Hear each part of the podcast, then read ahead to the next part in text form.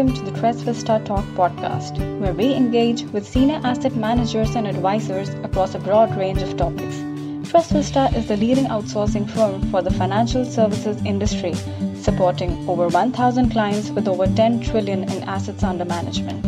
I think it has to go back way back to my, you know, to my, um, you know, my my my upbringing and the value system that my my parents and my family instilled in me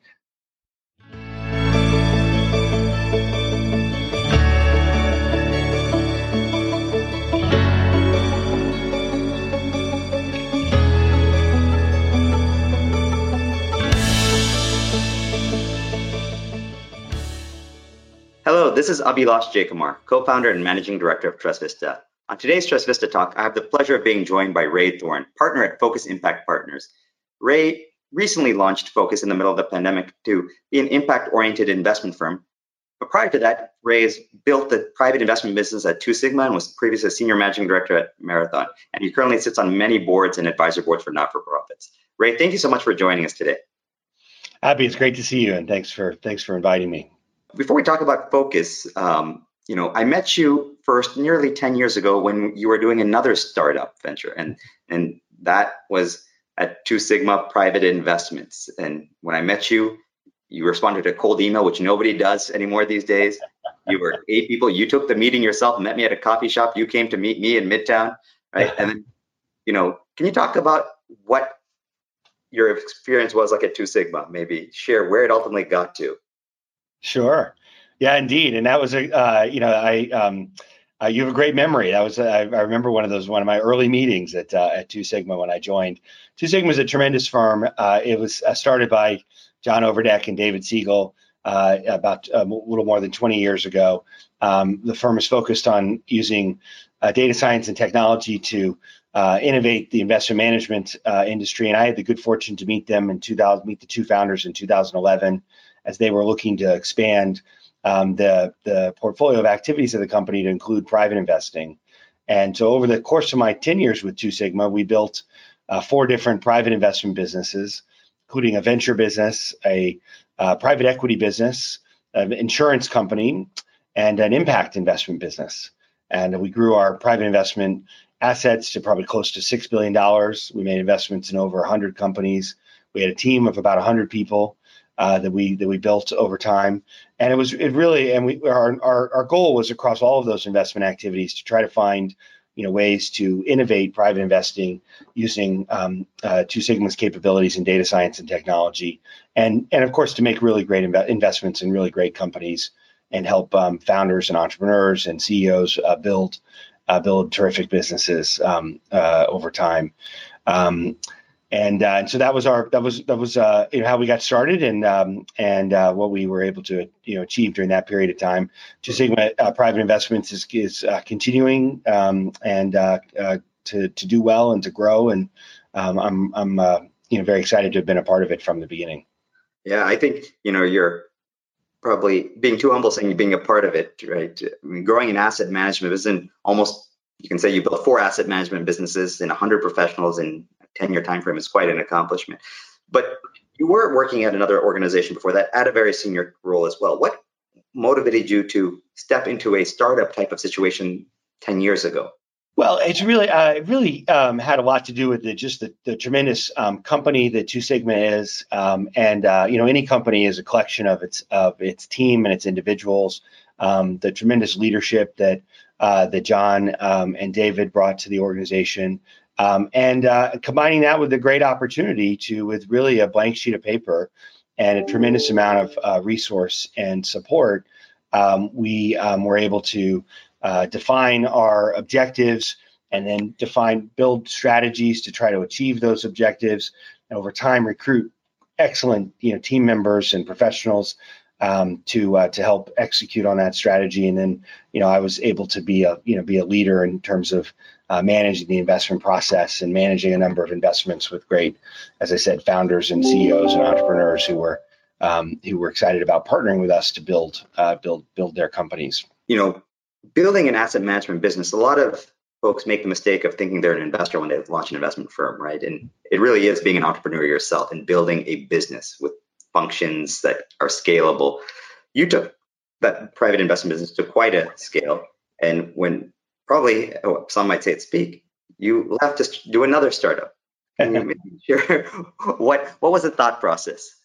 Yeah, it was very. It was not an easy decision to leave Two Sigma. It's a great company and great people, and we'd had um, we'd had some initial success in building our uh, investment management uh, businesses. But I I uh, turned 50 during the COVID uh, during during the COVID crisis, and I decided if I uh, if I was ever going to be an entrepreneur myself and an owner of of a uh, of a business that um, this was a this was the the time to do it. Um, and I'd spent the last five or six years at Two Sigma working on um, helping to build um, and lead uh, an impact-oriented investment business, uh, and where one where we were both we, we had hopefully both the potential to do not only well financially but also do good um, in in the world and um, and hopefully find opportunities where those uh, define a strategy where you could find opportunities where those two things were aligned and even more than aligned where one was you know we're doing good uh, was an alpha generator for the uh, for doing well and doing generating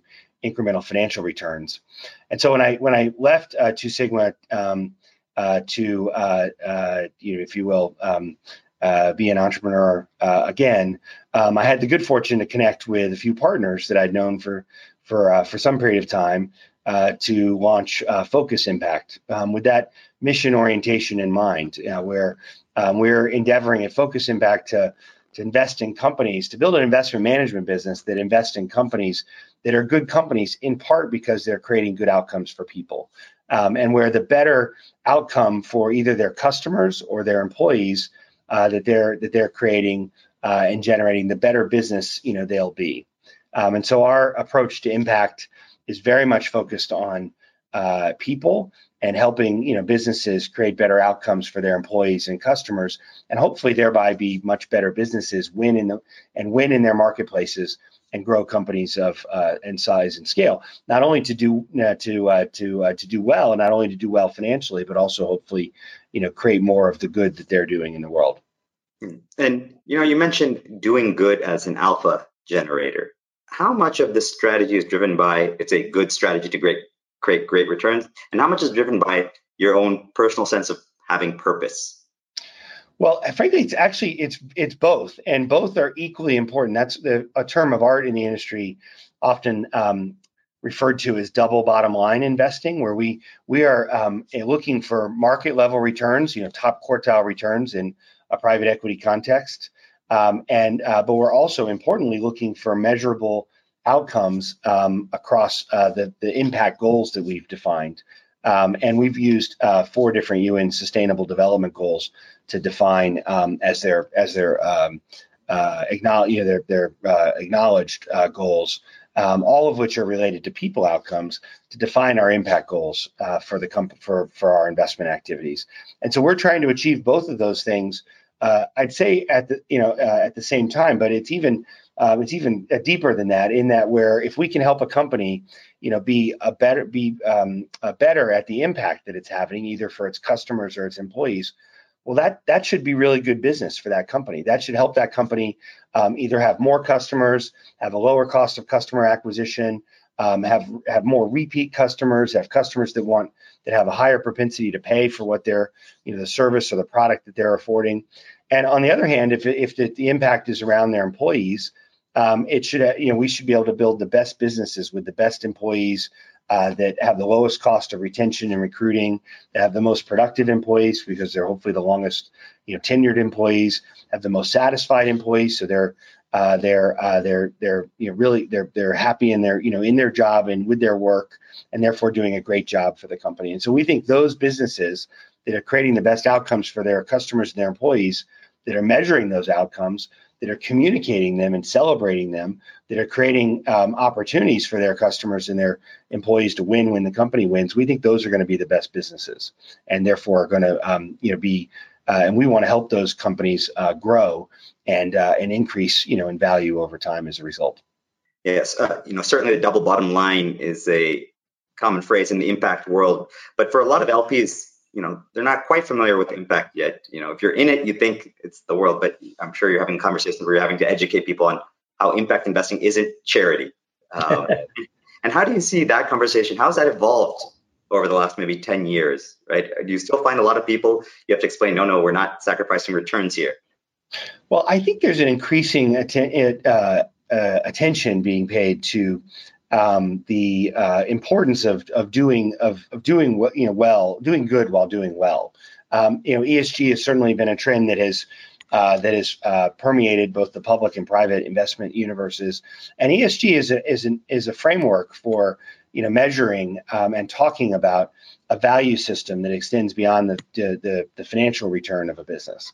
Um, I've always thought about you know ESG as is really articulate an articulation of you know a value system that um, that uh, reflects just how you want to do business you know how you'd like to how you'd like to to wake up in the morning as i think jamie dimon said it well wake up in the morning and do the best you can for your customers and do the best you can for your employees and that's um, to me proactively applying that framework and that value system uh, in uh, your investment process is uh, is taking it one step further and and helping companies uh, you know be better you know at what they you know what they're doing for their employees and for their customers because that's um, going to be really good for the business you know over time.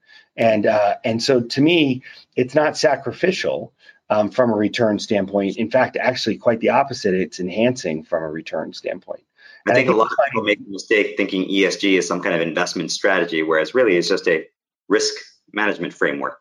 Correct. Yes, and I think I think it can be. It's both a risk management framework and it's also a value system.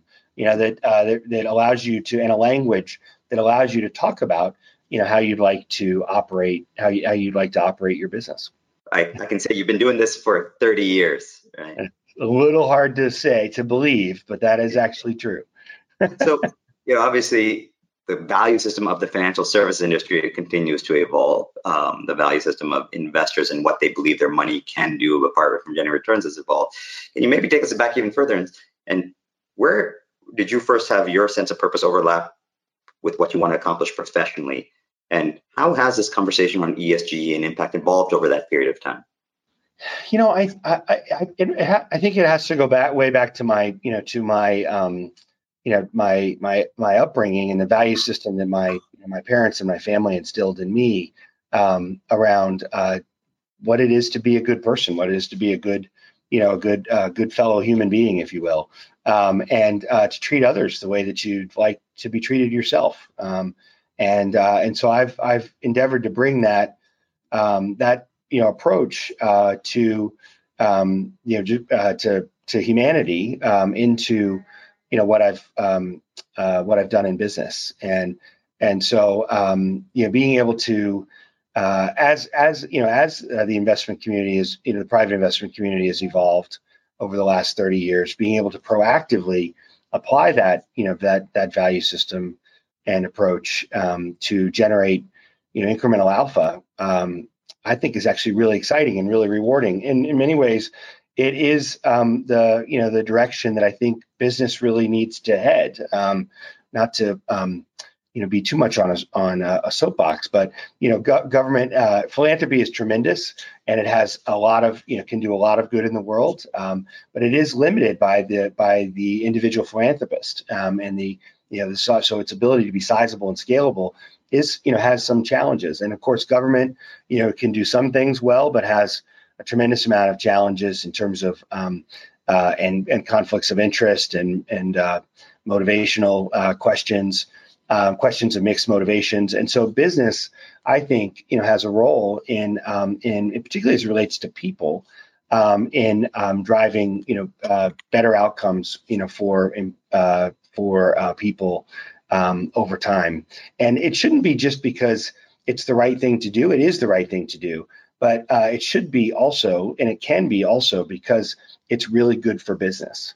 And I do wish, um, in many ways, that uh, the many leaders in this, you know, in this arena would talk a little bit more like, um, you know, our uh, my, you know, our our um, you know, like like someone like Jamie Dimon who talks about it being not just um, you know something that's the right thing to do. It is the right thing to do, but also it's the right thing to do um, uh, for business. You know, for for a business that wants to grow and succeed and be the best company it can be.